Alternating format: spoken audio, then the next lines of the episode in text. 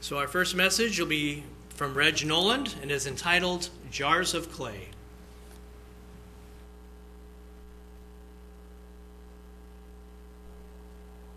Well, next weekend is Pentecost. This must be day 42.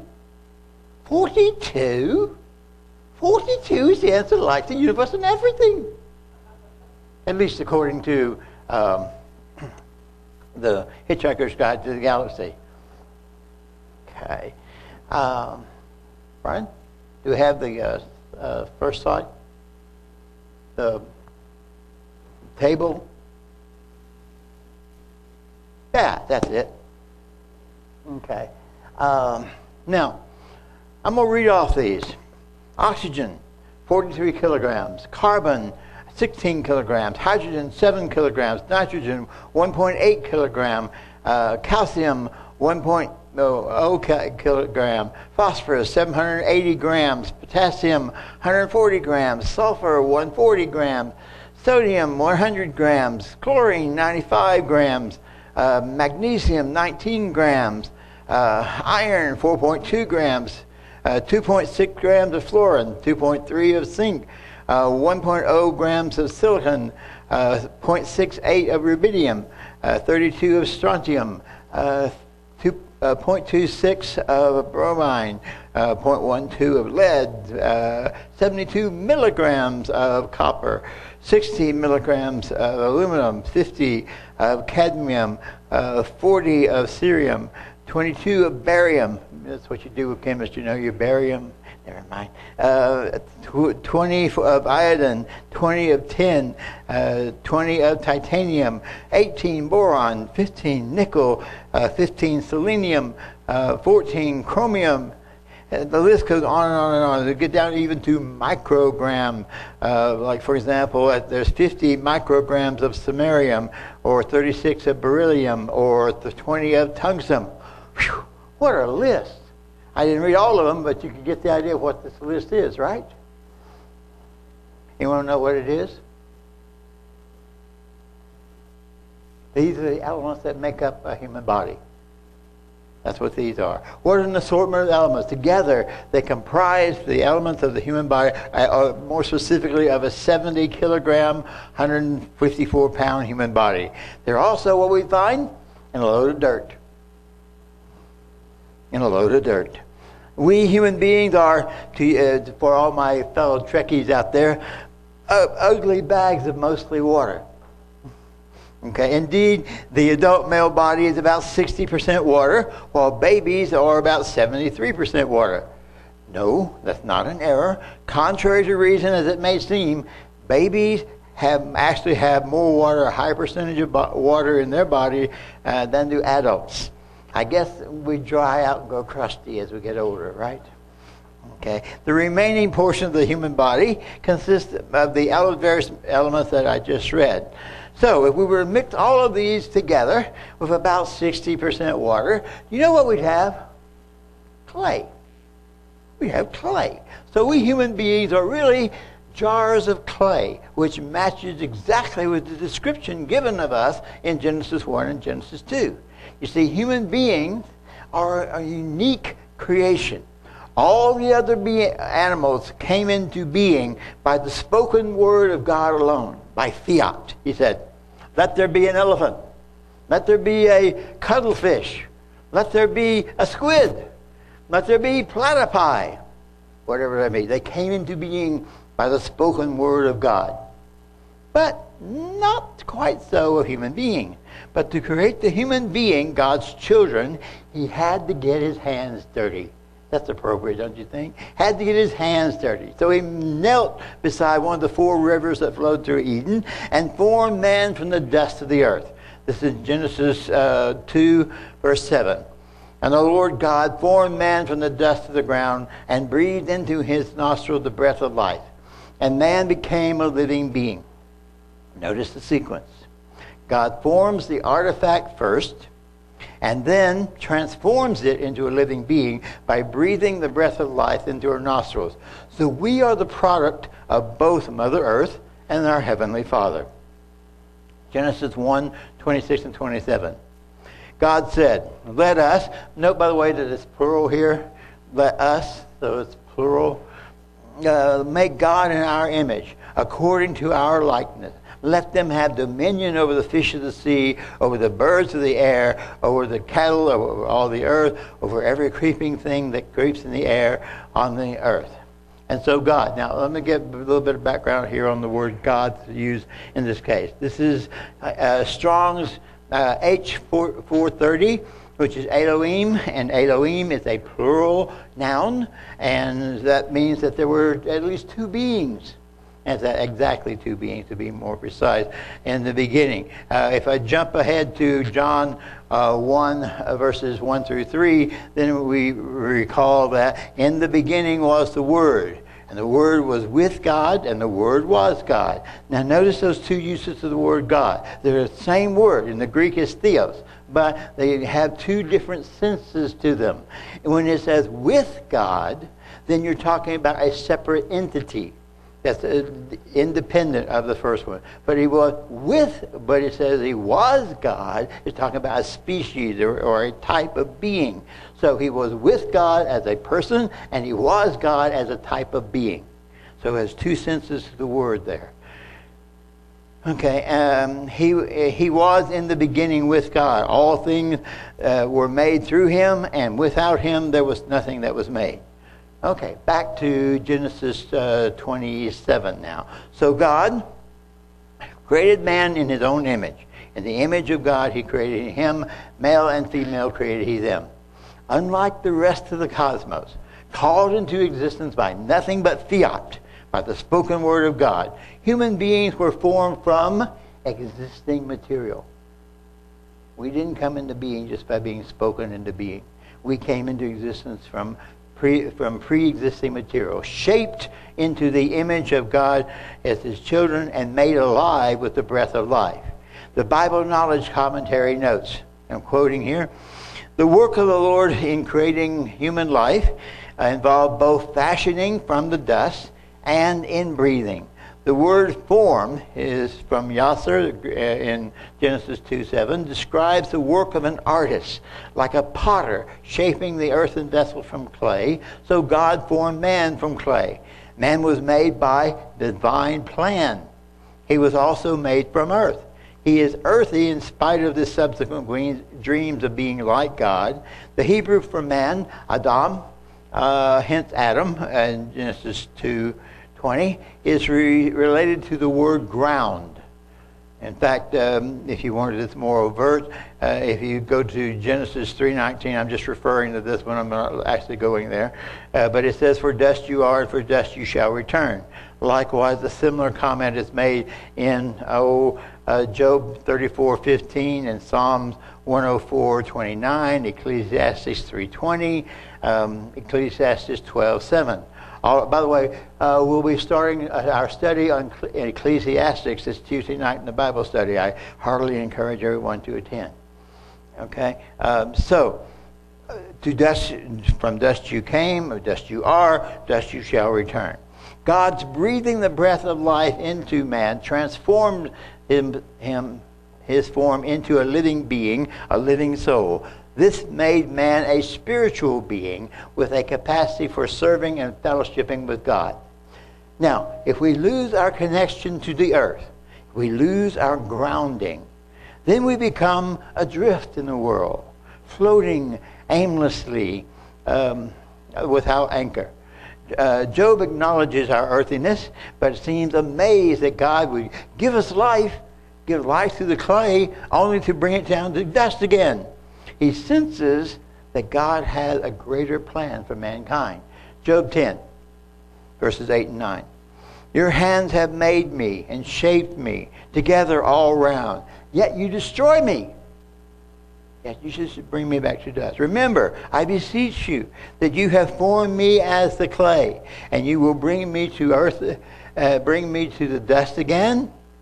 That's a question there. Why would you do this effectively? Job 33, verses 4 and 6. The Spirit of God made me. The breath of the Almighty gives me life. If you can, Answer me, set yourself in order before me, and stand up. Behold, I am toward God even as you are. I am formed out of the clay.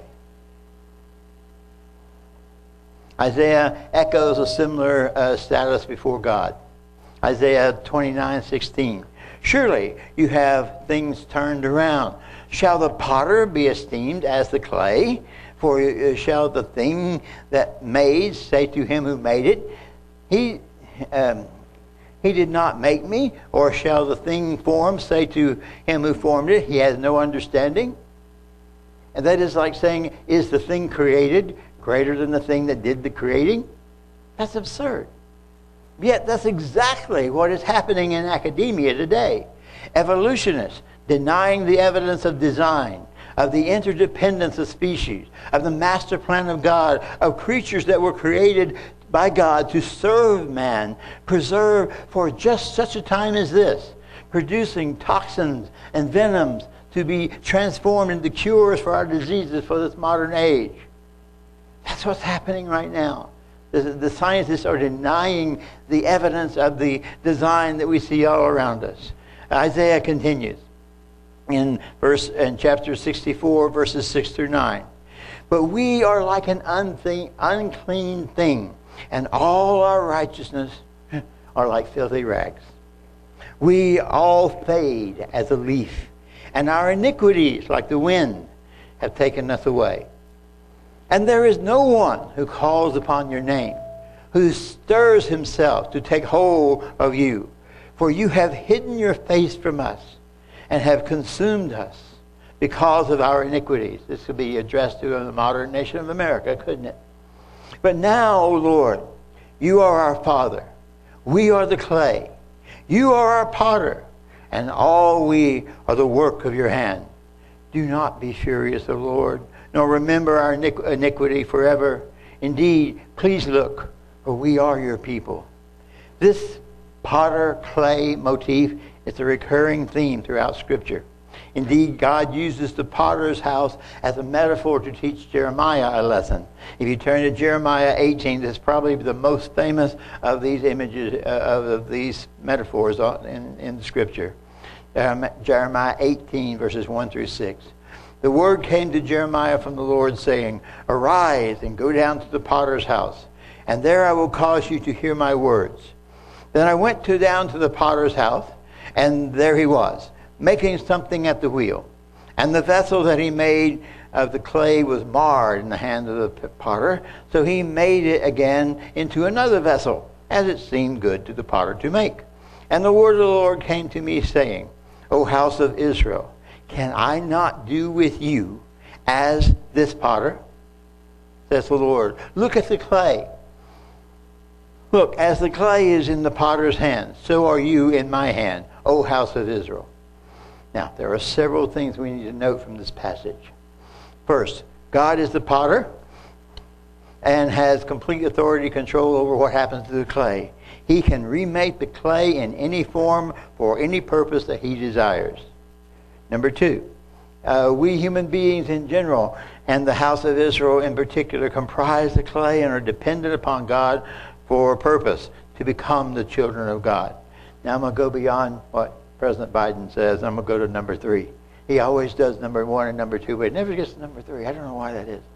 Okay, number three, the clay is identified as the house of Israel. Number four, we do not become spiritual beings until He breathes into us the breath of life. Would you agree to those ideas? Okay. These are not difficult concepts to grasp. But have any of you ever extended this relationship into what happened on the day of Pentecost? This is my pre Pentecost message. With the birth of the church, Go to Acts 2, verses 1 through 4. I'm going to leave the rest of it for next week for you guys, but verses 1 through 4. When the day of Pentecost had fully come, they were all with one accord in, the, in one place. And suddenly there came forth a sound from heaven, as of a rushing mighty wind, and it filled the whole house where they were sitting. And there appeared unto them divided tongues as of fire, and one sat upon each of them. And they were all filled with the Holy Spirit and began to speak with one another uh, with other tongues as the Spirit gave them evidence. Here we find the body of the church, the clay, as the house of Israel, gathered together in one place, but not yet alive. Then a rushing mighty wind, the Holy Spirit, the breath of life, filled the house and bestowed upon them tongues of fire, which allowed them to communicate with each other, even though they spoke dif- uh, different language. Now, this is not just speaking in tongues. Rather, it is a miracle in both the hearing and the speaking. And the only way that will be possible at the same time is through telepathy. So, what would be, have to be happening at this point in order for them to be speaking and hearing the same concepts, the same ideas, while they're speaking different languages? The apostles were speaking different languages, and the people from the audience were hearing something completely different. That's a miracle in both the speaking and the hearing. And the only ways that can happen is direct mind to mind communication. Where's my cowbell? That needs to okay, I need to ring on that one. Okay. With that mighty rushing wind, God is effectively reenacting the Genesis event of creating human life by breathing the breath of life into the church. They are those they are at that moment just jars of clay, human vessels. But when the mighty rushing wind runs through that, that home, that temple, that then they become living beings, and the church becomes a living being. Go to 1 Corinthians 15, verses 45 to 49. And so it is written the first Adam was made a living soul, the last Adam was made a quickening spirit. Howbeit, that was not first which is spiritual, but that which is natural, and afterward that which is spiritual. The first man is of the earth, earthy. The second man is the Lord from heaven. And as, as is the earthy, so are they that are earthy. As is the heavenly, such are they that are also heavenly. As we have borne the image of the earthly, we shall now we shall also bear the image of the heavenly. The artifact has been formed. We just need to breathe the breath of life. Um, this is the plan of God to reproduce himself through human beings over time. John states that a little bit more plainly and more outright back in 1 John 3 1 through 2. Behold, what manner of love the Father has bestowed upon us, that we should be called the children of God. Therefore, the world does not know us because it did not know him. Beloved, now are we children of God, and it has not yet been revealed what we shall be. But we know that when he is revealed, we shall be like him, for we shall see him as he is. Speaking of Jesus as the firstborn, Paul says in Colossians 1, verses 15 to 18, He is the image of the invisible God. The image of the invisible God. The firstborn for over all creation. For by him all things were created that are in heaven and are in earth, visible and invisible, whether thrones or dominions or principalities or power, all things are, were created through him and for him. And he is before all things, and in all things, uh, and in him all things consist. And he is the head of the body, the church, who is the beginning, the firstborn from the dead, that in all things he may have the preeminence. We are the church. We are the hope in earth. Jars of clay for noble or lesser purpose, made living beings, and are children of God by the mighty rushing wind of Pentecost. Vessels, be filled. Be filled.